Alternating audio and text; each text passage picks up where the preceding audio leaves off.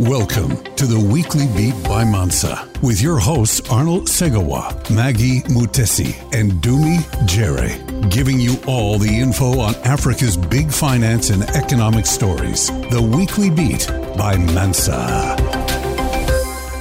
Greetings and uh, welcome to this edition of the Weekly Beat, of course, brought to you by Mansa. My name is Arnold Segawa, and as always, uh, we're joined by a resident in uh, crime, or should I say, residents in crime. Uh, Dumi Jere is uh, joining us from Joburg, and uh, Maggie Mutesi. I'm not very sure where she is. I think she's in Kenya now.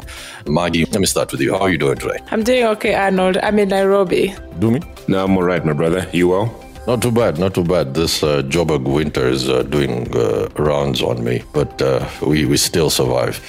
Uh, fascinating news, of course, uh, coming in with Jacob Zuma. I don't know what you made of it. On the one hand, it's an upholding of the democracy and constitution, I guess. On the one hand, it's sort of sad to see him in that position, man. Um, I wish he had just gone to the commission and said his two cents, but okay, here we are. Maggie, Uncle Jacob, what's your two cents? I don't know what to make of uh, Dumi's comments, though. There's got to be accountability, Dumi. And uh, for me, I think that yeah, um, this needed to happen. It's just been a game of I won't show up, he will show up. And he even makes fun of it on social media. And this is not how things are supposed to be, especially when you're trying to make leaders accountable mm. of some of these things they do or even mm. corruption. Okay, so, yeah. okay. Game of Thrones, South Africa. okay uh, we're quite unsure who the, the stocks are, but uh, um, mm-hmm. of course, this is uh, the weekly beat brought to you by Mansa, and uh, we're all about uh, economic financial news. Uh, we'll get into the Jacob Zuma in another edition of the podcast, maybe. But less than six weeks ago, we got confirmation that Ethiopia awarded its telecoms license to a consortium led by Kenya's Safaricom, as the East African nation seeks to open up the lucrative telecom sector, which is of course controlled right now by the state-owned Ethio Telecom. Now, this particular consortium that uh, won this time around, uh, this bid actually includes uh, Britain's uh, Vodafone, uh, South Africa's Vodacom, and of course, they offered to pay a whooping 850 million US dollars for the license, which of course trounced uh, the second bidder who I would say is uh, MTN, that they came in with uh, 600 million US dollars for their bid. Let me start with you, Maggie. Your two cents on this. After that, Dumi, you can jump in wherever. It was an interesting bid, Arnold. There were lots of uh, all these players who really wanted to get into the market.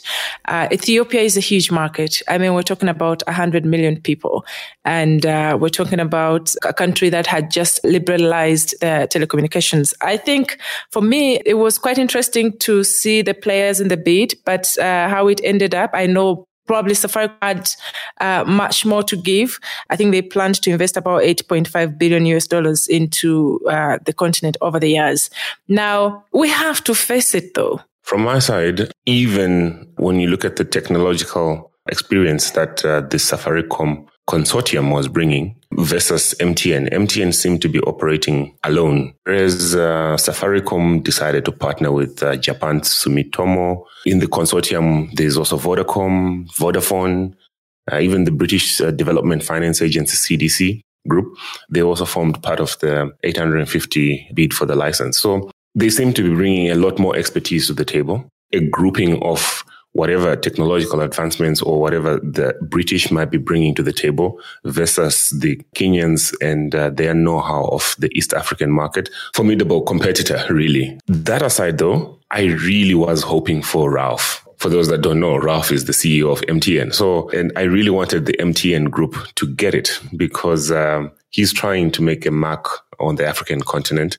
And um, they haven't quite ruled out that they might make a second attempt to win uh, a telecoms license in Ethiopia. So we'll see how that goes. Mm, mm. Of course, as you mentioned, uh, Dumi Ralph Mupita is uh, uh, the current CEO. I remember interviewing him as the CFO at the time for uh, MTN a while yes, back, yes, uh, yes. some years back. Mm. Yeah, yeah, He's, he seems like a decent guy. But uh, I cannot rule out hubris because you have 280 million customers, right? And you put to the table 600 million, right? Uh, which is nowhere near the 850 million that uh, the Safaricom consortium is bringing to the table. What do you say would have informed such a meager bid.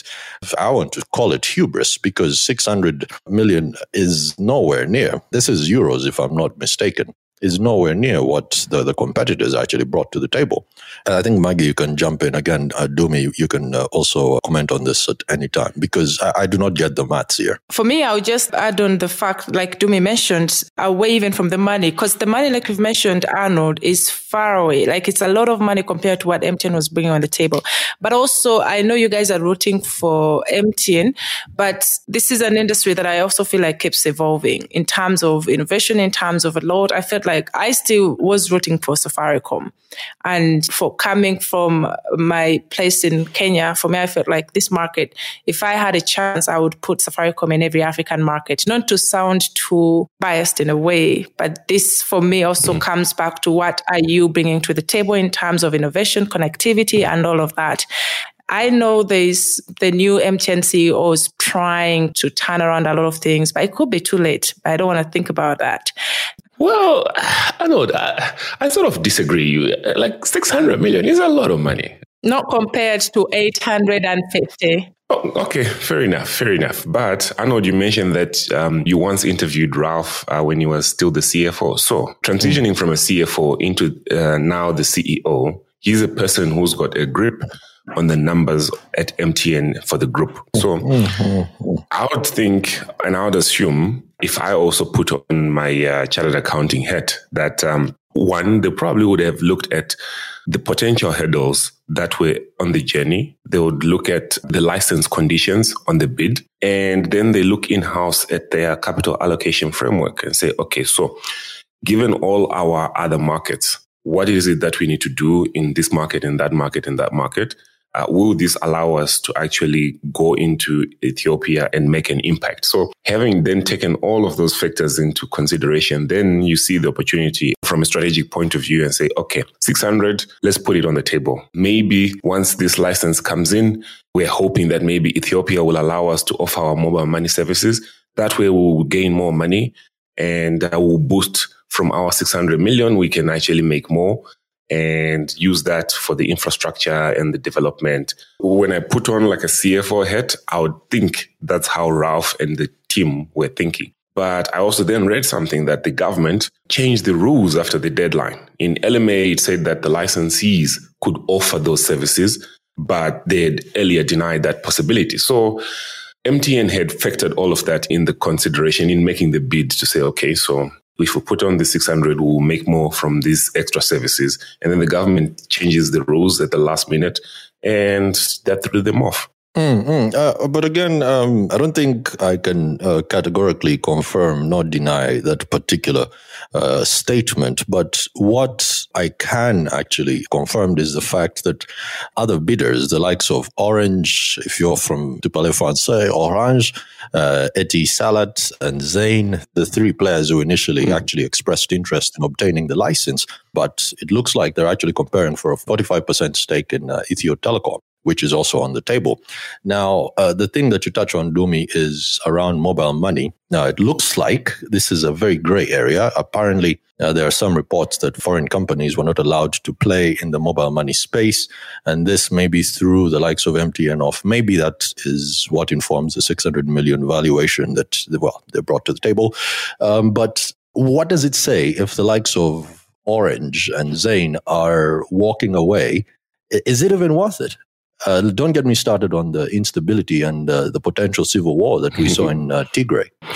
There seems to be a lot more going on in Ethiopia currently. And perhaps that's why, like you're mentioning, Orange and um, all the other guys, that's why they probably took a back seat and said, maybe let's not go in. Because I would also imagine if I was in Ralph's position, I would also weigh that risk.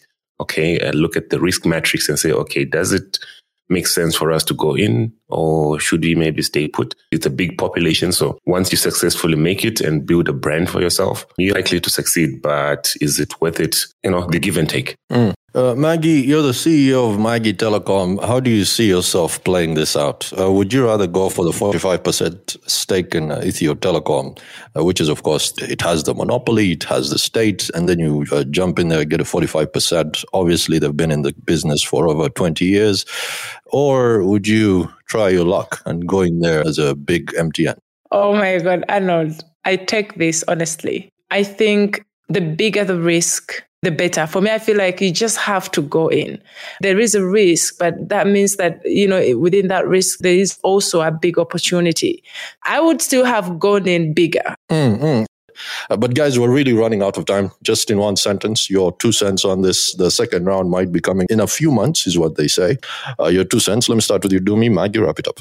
I think when we try to be positive, we can credit Ethiopia's Prime Minister Abiy for opening up Ethiopia's health, the commerce, and transport sectors through, you know, the new investment laws that he has come up with. And that has been key in his re-election campaign. If I'm talking to Ralph, I would want him to really look closely at uh, how easy is it going to be to repatriate the profits because there's a crippling foreign exchange crunch in the country, uh, inflation that's consistently exceeding around 20%. I would look at those closely, as well as the instability that's uh, from the Tigray uh, how long has it been going on now? Seven months or so? Yeah, I would really reweigh the risk metrics uh, to see if it's worth it going ahead or not.